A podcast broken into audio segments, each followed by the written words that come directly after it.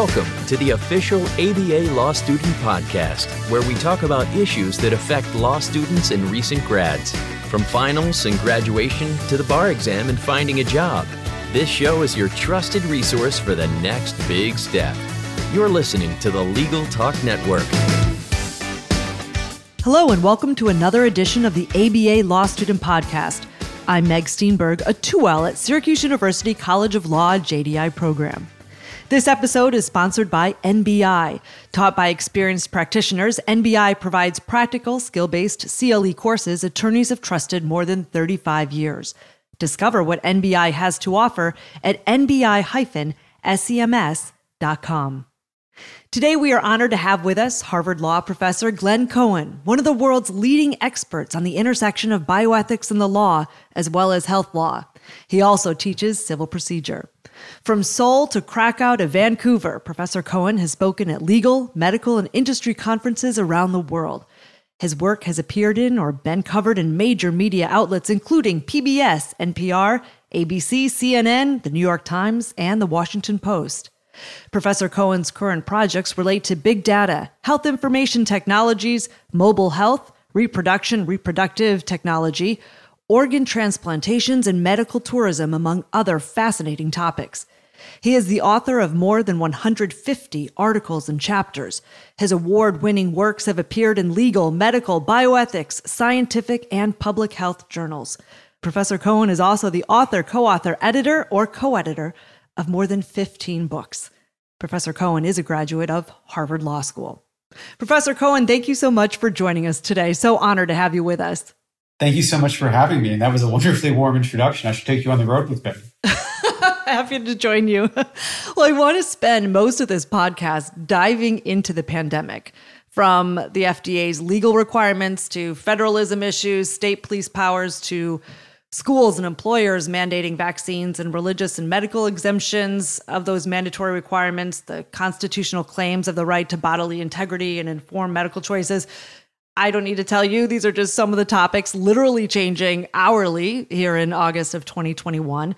So I think let's just start by backing out, looking at the vaccine itself. The COVID vaccine falls under an emergency authorization. What does that mean legally and practically?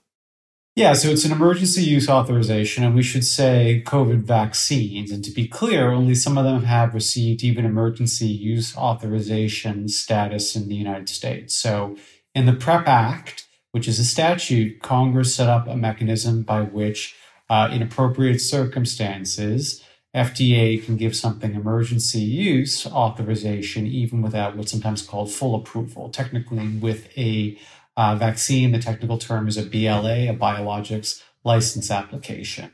And essentially, um, it is a way, before you've completed the full review and the full paperwork, which requires, you know, uh, quite a lot of work, you know, for F D A to green light something for an emergency use. And it has several conditions that are required.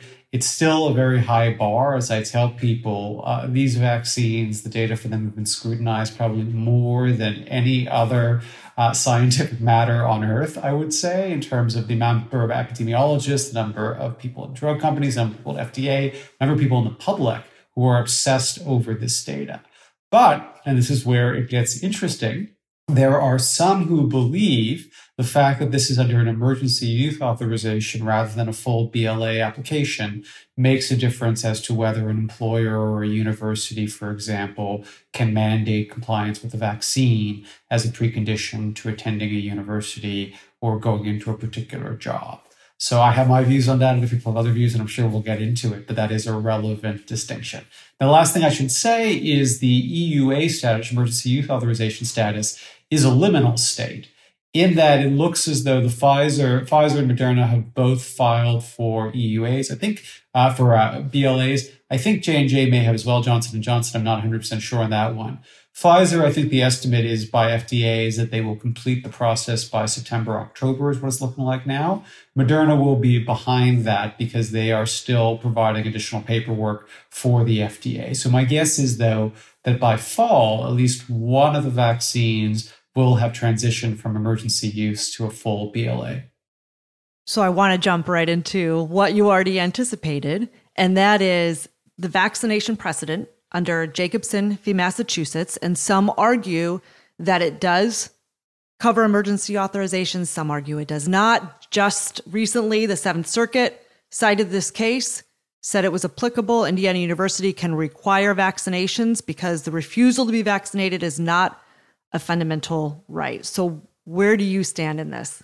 Yeah, so here it's good, useful, so good. It's useful to, I think, distinguish statutory problems versus constitutional problems with vaccination. The constitutional problems, all of those of you listening who've taken con law know, right, only attached to a state actor, right? So when your employer, a private employer decides to require, or a private university decides to require vaccination, there's typically not a plausible claim of state action, so that all that we have is really a statutory claim when it comes to federal law. So let me just park that over there for a moment and come back. So I think those are actually the more important challenges. When it is a state actor, though, of course, uh, the Constitution is uh, implicated. And the argument made in the Indiana University case was that it violated the constitutional rights of students who wanted to attend Indiana University without being vaccinated. And if I can quote from the opinion, so the district court opinion is quite long in an impressive sort of way. It's one hundred one pages. Uh, the uh, judge involved was appointed by President Trump. So I think there's some ways in which they kind of tried to take it seriously. The Seventh Circuit affirmance of it, by the way, or the, the Seventh Circuit decision not to give a stay pending appeal, much shorter. I think it's like all of four pages by Frank Easterbrook, right? But this is what the district court says. Even assuming, and this is in the conclusion, a certain, even assuming in certain respects irreparable harm and an inadequate remedy in law, the students here haven't established a likelihood of success on the merits of their fourteenth Amendment due process claim, or the balance of harms of the public's interest favors the extraordinary remedy of a preliminary injunction before a trial on the merits. We thus deny the preliminary injunction motion. Recognizing the significant liberty interest the students retain to refuse unwanted medical treatment, the fourteenth Amendment permits Indiana University to pursue a reasonable and due process of vaccination and legitimate interest to public health for its students, faculty, and staff. Today, on this preliminary record, the university has done so for its campus community. That leaves the students with multiple choices, not just forced vaccination. One might well hail a certain Emersonian self-reliance, self-determination as preference, an unfettered right of the individual to choose the vaccine or not. But given a preliminary record such as today's, the court must exercise judicial restraint in superimposing any personal views in the guise of constitutional interpretation.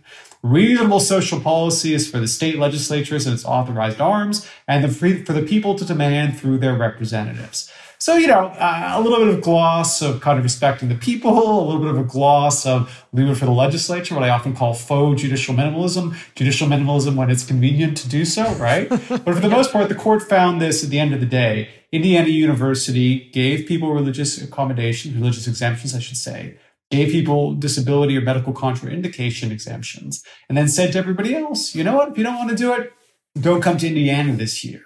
And what the court said is, and the Seventh Circuit pushed this line even further, Seventh Circuit thought this was an easy case. They said in Jacobson, we actually required people to be vaccinated for smallpox in nineteen oh five. And if you didn't, you faced at that time a fine. And I think there was the possibility of jail time if you didn't pay the fine. And uh, according to uh, Judge Easterbrook, writing for the Seventh Circuit, this case is easier than Jacobson, because we're not even fining you or using the criminal penalty, right? We're just saying it's a precondition to entering the university. So to me, this was not actually all that hard, to be honest. I think the hard questions constitutionally would have to do if a state or a religious uh, individual or religious, uh, sorry, uh, non-religious institution were to push on whether to grant religious exemptions. So if they decided not to give any religious exemptions, or if they denied a religious exemption for a sincerely held belief. And this is interesting because I've been told that a certain uh, major Catholic university has taken the position that because the Pope has not said or has encouraged people to be vaccinated, that Catholic students that seek a religious exemption might be out of luck at that institution. And here I think that this would be a place where I imagine the Supreme Court, based on some of the work it's done in the shadow docket relating to uh, church Uh, exemptions from uh, generally applicable laws or seemingly generally applicable laws for COVID nineteen, and also the decision in Fulton earlier this term, that would be a place where I'd be a little bit more worried about the constitutionality of all this. not, not, I don't know, completely worried, but just a little bit more worried. But a basic one that offers disability and offers religious accommodations and exemptions, I think that the constitutional bona fides are pretty clear. And, you know, I think that my guess is that every court that decides the matter will come out that way. How do those medical and religious exemptions work? I mean, as you touched upon with the with the religious, you would have to prove you are devout and this is a sincere part of your belief? Yeah. So my impression is the way this is actually working is that most universities are actually taking a very light hand. Employers, I have a little bit less visibility, but I think for both part, taking a very light hand such that if you request it, I don't think they're going to particularly interrogate you on the reasons or show me how. And in fact, there is case law. Uh, and again, I'm not a religious law expert, but my understanding is that there is uh, case law Uh, suggesting that actually even untraditional religions, right, or religions that have very few followers or idiosyncratic religions, right, if sincerely beheld, if the reasons for it mirror the kind of uh, organizational of religion in favor of a creator and stuff like that, that the same constitutional rights are granted to individuals of those minority religions. But my understanding is that the vast majority of the universities that I've encountered are merely saying if you request it and you state it, you make an attestation, that'll be the end of the matter. On the medical examinations, I don't know, uh, to be truthful, whether they're requiring more than that, whether they require a doctor's note or the like. But from what I've seen, with the exception, again, of this Catholic university, I think was quite interesting in taking this position, they aren't making this too onerous or too difficult. And I think that makes us more confident that they're not going to run into legal trouble. There would also be some concerns, though, from the medical exemption side of things if someone asked too many questions of you, whether as a student or as an employee as, as well, correct? That's correct. Now, for the employer's side, there's really a question about, you know, the Americans with Disabilities Act here, and the E E O C has given some useful guidance in that you don't want to basically Uh, engage in a, uh, you know, an inappropriate or unlawful kind of inquiry, a disability-related inquiry if you can avoid it, right? So they've asked basically people to, to kind of just inquire, are you vaccinated, sort of yes or no, and try not to ask more of that when making plans for individuals. You know, I will say, so I started by saying there's the constitutional question, which I thought was easy, and the statutory question, which I think I also think is easy, to be honest, but a little bit harder, and I think where we'll see more contestation. And that is the question about whether, as a statutory matter, the fact that this comes up under an E U A, which is an emergency use authorization, rather than as a B L A approval, makes a difference. And here we've had the Houston Methodist decision. That hospital basically required its employees to be vaccinated. The employees challenged, saying it's under an E U A, you can't do that. We've also had an opinion that came out last week from the Office of Legal Counsel, which is not legally binding on private employers, but does kind of state the advice given to the president, which was a predicate for them announcing that they're going to have a vaccine requirement with, you know, some carve-outs and things you can do if you don't want to be vaccinated, uh, additional requirements for you for federal employees. And uh, essentially here, I will confess that I think the E U A statute is badly written. So I think, you know, the fact that people were confused about it, not that crazy, but essentially the claim was that the way the statute was written by the challengers is that we cannot condition anything on getting a drug that is an emergency use authorization. Whereas the better reading, and the one given by the Houston Methodist decision, the one given by the O L C, and the one that I've taken this position publicly, so it's not a surprise, is that it's really just talking about the informed consent process, that all the provisions that people are pointing to, right, is about the informed consent process, what you have to tell people is part of the informed consent for the actual substance. But it doesn't purport to bind private actors or government actors beyond that. And to me, the proof par excellence of this is actually all the people who went to universities last year and had testing done, right? COVID testing. Most of those COVID tests were actually authorized under emergency use authorization.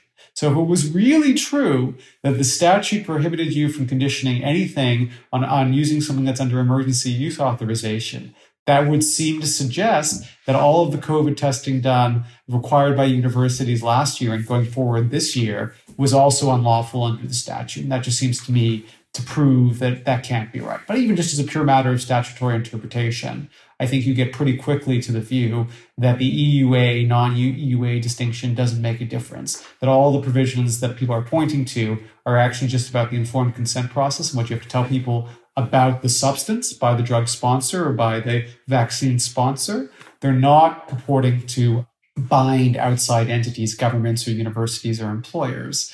And, you know, my favorite phrase here is, you know, Congress doesn't hide elephants in mouse holes, right? If Congress wanted to preempt a huge amount of background, employment law, right, university law of education, it kind of knows how to do it. And I don't think it would have done it through this kind of oblique reference in the E U A statute.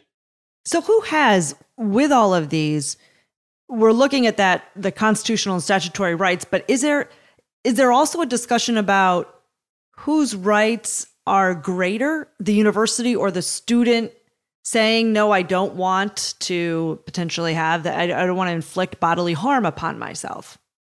Yeah, so the, the, as a legal matter, we're not in balancing test kinds of territories. I mean, we are in the sense that I suppose if the university were to, you know, g- you know grab a substance off the shelf and say, okay, you must inject this, maybe we would be in that territory where there would be a question about what the reasons why the university had done this, whether they're appropriate or not. But nobody thinks that we're we're in that territory. Now, I think as a moral matter and as a legislative matter, we can talk about the states that have tried to, because all I've said so far, uh, if you if you listen carefully, has been about federal law. And here, maybe I'll mm-hmm. just introduce the state law piece, which is a number of states have basically introduced a set of statutes to block the operation of either mandates or, in some instances, what are so-called vaccine passports. I prefer digital health passes as a term, right, which are verification opportunities or requirements, and have done that under state law. And the question becomes, well, what happens if a state like Florida, for example, is taking the position that you can't do this? Uh, does the federal law preempt? And here the answer is the federal law probably doesn't preempt, because while the emergency use authorization statute doesn't create a, a block, doesn't prohibit mandates, nor does it require it. Indeed, at the moment, nothing in federal law requires a private employer or a university or a state government to have such a mandate, right? So it's not clear what would uh, preempt on the federal side any state law to the contrary. So the end result is we have a checkerboard, depending where the person listening to this lives. If you're in a state that has by state law prohibited mandates, as long as that passes whatever the bona fide tests are under the state's law, state constitutional law, state administrative law, there's not going to be a mandate at your university and your employer. Whereas if you're in a state like mine in Massachusetts that has not done that, then in fact, individual employers are able to do this as they choose. So it's not so much, so there is a balancing question, but the balancing has largely been set by state legislatures making decisions about how important this is to them. They may revisit those decisions as uh, the situation with the Delta variant changes and as numbers in I C U beds. But I think, you know, it's an object of political contestation. I have many views in terms of as an ethicist and, you know, political philosophy, but I also think they certainly have the right under state law, if this is what your, your governor and your legislature pass, right? Unless and until there's a federal law to the contrary, it seems right to me that you can make a decision. And some people would say this is the genius of our federalism, you know, Brandeisian laboratories of experiment. I have to say, while I can respect that viewpoint, I'm a little less fond of it when we're talking about a, uh, a pandemic and we're talking about a disease that doesn't respect the political communities and the distinctions between state lines. So to me, my fondest hope is that post-COVID may be a moment for us to rethink our federalism when it comes to public health, because certainly with contagious diseases, I'm not sure our typical thoughts about federalism are well suited for them. We are speaking with Professor Glenn Cohen, Harvard Law School. We'll be right back. If you want to stay up to date on today's hottest issues, strengthen your knowledge with practical how-to courses, and learn the latest legal strategies and troubleshooting tips, then N B I C L E has what you need. N B I courses range from basic to advanced and cover all legal disciplines. Learn online and on your schedule with our on-demand courses. Visit N B I dash S E M S dot com and save fifty percent on your next C L E course with promo code N B I student. And we are back now with Professor Glenn Cohen, Harvard Law School, and one of the world's leading experts on the intersection of bioethics and the law, as well as health law. Well, another specialty for you is the globalization of healthcare. And I can think of no better example right now than this pandemic and the efforts to vaccinate the world as well.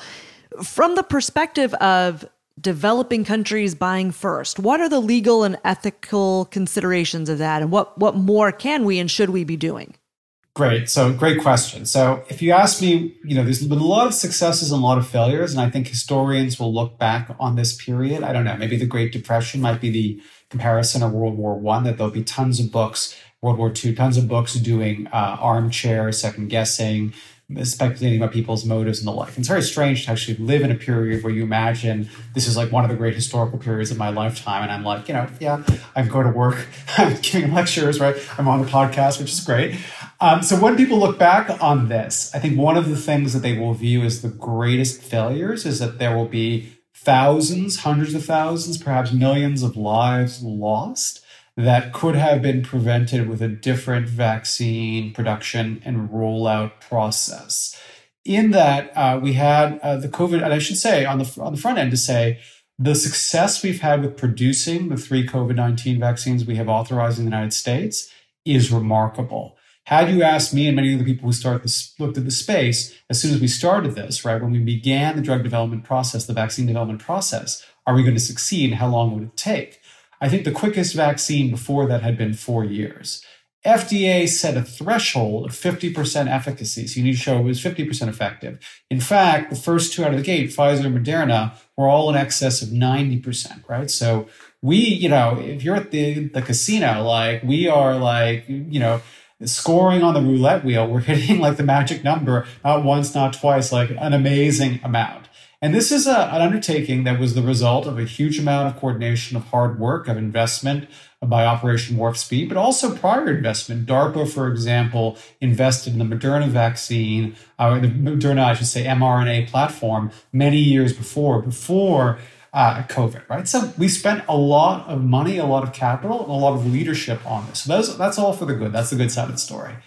The bad side of the story is, once we began producing these vaccines, right, we did not distribute them in a way that might seem sensible to an ethicist, which would be in order, you would equalize life years across different populations, and you would essentially distribute it in such a way that you would try to maximize the number of life years saved, right, or number of lives saved if you don't like uh, life years, right? If we were to have done that, we would have d- distributed vaccines in a very, very different way. In the U S, we have been gifted with a wonderful medical infrastructure with a huge number of I C U beds per capita compared to a place like Lesotho or Liberia or something like that. So if all you wanted to do was prevent suffering and death, you would have allocated vaccines in a way that were sensitive to these differences. That's not what we did. Instead, countries that basically got in early, that had a role in the production process, had a role in the funding, and made uh, advanced commitment kind of, you know, to purchase, got to the head of the line, and other countries didn't. And on the back end, we have the COVAX consortium, which is, you know, trying to va- vaccinate, I think it's ten percent of the world's population. That's their kind of goal for, for, for this year. I should double check that. I think it's, it's something like that, buying these vaccines, but we've seen huge amounts of slowdown. And in particular, once India hit its uh, troubling period of infections, the Serum Institute, which is one of uh, the biggest producers of vaccines for the world, again became nationalist. So we'll, I think, look back at this period of one of vaccine nationalism, where we engaged in a lot of hoarding behavior. And we're seeing this right now where there's discussions in places of Israel of doing a third booster shot, which, to be clear, will reduce, or there's evidence, amassing evidence, may marginally reduce the risks for some groups, where large parts of sub-Saharan Africa, the vast majority of people haven't had a single dose, right? So we have Europe, Canada, Israel, uh, the U K, uh, the United States, with lots of doses, more doses than they need per population, than we have large portions of the world that don't. And it gets worse from there, because it's not just the doses of the problem, it's the freezers, it's the distribution networks and the like. And the end result is we're going to have huge swaths of the population who will not be vaccinated probably till twenty twenty-three, twenty twenty-four. And it's entirely possible that we'll have new variants that emerge from there or elsewhere uh, that actually are even more lethal or spreading more or cause more preventable deaths. So I think we'll look back at this, you know, people will look back at our generation with a little bit of horror at this. What could have been done differently, right? It's an interesting set of questions. Perhaps there could have been, as part of Operation Warp Speed and funding and the like, commitments to fair distribution as part of the intellectual property development, licensing. There's lots of pushback on the TRIPS waiver. Of course, the United States surprised many by taking the position of the TRIPS waiver should occur, but it's been basically blocked by a number of other countries. And even with the TRIPS waiver, there are some questions about, you know, nobody who thinks that there should be the TRIPS waiver thinks that that's going to do it in and of itself, that that's a magic bullet. We need to build capacity. We need to think about training, we need to think about distribution and the like. And on this, I think uh, I'm, you know, I'm hopeful that there will be marginal improvements in this direction, but I just don't see us going down a path where we actually make good on our best ethical impulses and what we ought to be doing, which would be a much more robust vaccine sharing. Well, and the W H O seems as though the World Health Organization is somewhat policing that, in the sense that they're saying, before you give that booster, as you were just mentioning, let's make sure more of the world is vaccinated. Is that just more of a, an ethical reminder from them? Or do they have, is there a level of authority above that? You know, they are a group that uh, largely, I think, they give a lot of moral leadership. They got a lot of technical leadership and a lot of coordination. But essentially, if the United States tomorrow were to, to start giving out third boosters, and we already know, you know, third dose boosters, Pfizer has, you know, kind of signaled they want to do this. There's nothing that the W H O could do, I think, that would really prevent that, right? There might be some condemnation, perhaps. There might be some trade retaliation by some, I suppose, is a possibility. That's not so much the W H O, it's elsewhere. But to me, this is soft law. This is international norms. This is politics, rather than the idea that the W H O can prevent the U S from doing this, when the U S is the situs for the intellectual property and the manufacturing capacity. So where do we go from here?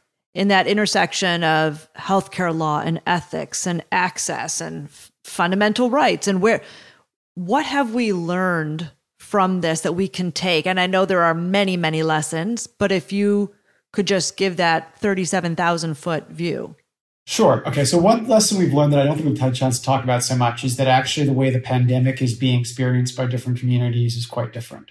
And we saw this, I think, especially in the early days of vaccination, but even before that in the United States, that racialized communities, vulnerable communities, right?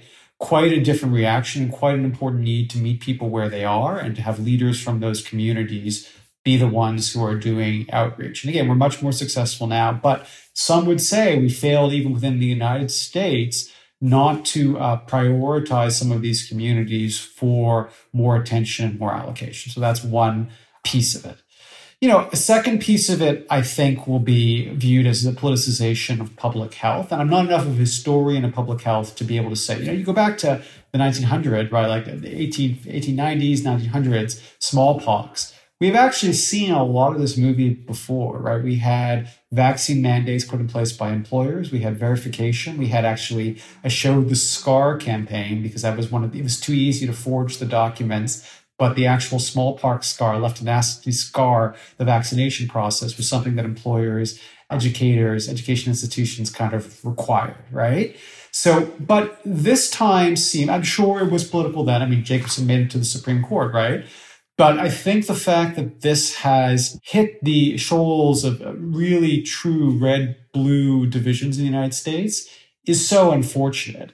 We've seen these kind of fissures that are libertarian to some extent, but I consider them to be a little bit of a faux libertarian, and that this is not, I think we do have seatbelt laws, for example, and helmet laws, but to me, this is not that. You might have problems with that, I don't, but you might have problems with that. But this is different. The ability to swing your own fist ends at my face. And the fact that people here are engaged in activities that put others at risk. And my own view is that libertarians should like vaccine mandates and should like at least vaccine verification, something like New York is doing, which is saying, in order to get here, you have to show uh, this credential. And the reason is because as a, pol- as a principle of public health, it's about the less restrictive alternative. If the alternative is saying we're shutting down indoor dining, we're shutting down in-person schools, right? If we have a less restrictive alternative that can be keyed more directly to the risk you pose or don't pose or are posed to you, then I think we're kind of, you know, doing the right thing, even from a libertarian perspective, in trying to kind of risk reticulate in a very careful sort of way. But I've been saying this a long time, and people, you know, who have opposite sides of this debate, I think, uh, don't agree. And maybe that's the last thing I'll say here is that anti-vax populations and anti-vax ideology, I think before this period of American history, it was easy to t- treat them as a relatively fringe ideology and somewhat uh, dismissively, I will say, and in some ways associated with the extreme left more than the extreme right, you know, naturalism, anti-G M O, this kind of stuff. What we've seen, though, I think, is that either pre-existing, it's a much larger population than we thought, or the political discourse is inflamed and reified in such a way that we're having, I think we're going to see beyond COVID, whether this has implications for mumps, measles, rubella, other kinds of vaccination going forward. And the last thing I'll say, and this is truly the last one, you asked me thirty-seven thousand feet, of course, I'm blabbering on, is this point I made about the global aspects of this. That had we had an effective uh, sharing of information, of restrictions, coordinated, of vaccination earlier on, my own view is when we total up the death toll at the very end, we'll be talking about an order of magnitude difference compared to what we might have achieved if we had a more of a commitment to global justice. And I do have one final concluding question, and that Please. is because I do, I love to find out just that personal component. Like if you could do law school over again, what would you change? What would you do? What would your advice be for law students today? Yeah. So first of all, I had a blast in law school, and that's been my first advice. I often joke that I part, so I grew up in Canada and I moved here, and, you know, I didn't learn how to play beer pong until I arrived at the Harvard Law School. Uh, I, I must have lived a very sheltered existence, but I partied more in my first year of law school than just about any other year of my life. And I think I'm not worse for it. I won't name the professor, but we discovered that a professor of ours had never done Jello shots. And so for the last day of class, we made the entire class Jello shots and brought oh that. And the faculty member did, in fact, partake in the Jello shot, which was after the class ended, to be clear, right? The entire section. So that's just to say you should have a blast. Second thing I'll say is, so I'm first gen, neither of my parents finished high school, right? I came here not knowing a lot about Uh, various parts of the legal academy, law school, lawyers. It's one of the reasons why we created this great course, Zero L, that we have at a lot of law schools in America now to try to demystify some of it. But, you know, the mo- most important thing to keep rem- reminding yourself if you find yourself in the same situation is you belong, right? It's hard to get into law school at moments when you have reasons to have self-doubt, when you have moments of stereotype threat. It is a moment to just remind yourself that uh, you really do belong here and you really can do really amazing things. And the last thing I'll say, and this is a little bit more technical, and I tell my one L's this when I teach them Civ Pro, is my own view is that students spend way too much time prepping for class and way too little time on the back end. So I say, if you're going to have ten hours for a particular course in a week other than being in class, I would recommend taking no more than those five for the prep. Even if you feel like you're going into class a little shakier, you're going to botch your cold call, and spend the five hours on the back end Uh, on, on reviewing and understanding and consolidating. And that's because the way law school is taught in many places by many teachers is a kind of magic show. Your eye is t- directed to the wrong thing, and then all of a sudden the rabbit pops up from everywhere. And you can do as much preparation as you want, but you're not going to spot where the rabbit's going to come pop up. But after you've sat through the movie the first time, it's much more easy to consolidate all that you've learned into boxes now that you know what the boxes look like. So my own view is less prep, more post-class, even if that puts you in the position where you boff your cold calls or something like that. People don't remember, faculty members don't really care. As long as it seems like you put in a good faith effort, that's probably good enough. And you probably have way, way, way more anxiety about it than you really should. I should have spoken to you a couple of years ago. That's great advice. Well, thank you so much. We could speak for hours. I, I didn't even get to half the questions that I had for you, but thank you for all of your time today. Professor Glenn Cohen, Harvard Law School, thank you for joining us. Thank you so much for having me. And thank you for listening. I hope you enjoyed this episode of the Law Student Podcast. I'd like to invite you to subscribe to the A B A Law Student Podcast on Apple Podcasts. You can also reach us on Facebook at A B A for Law Students and on Twitter at A B A L S D. That's it for now.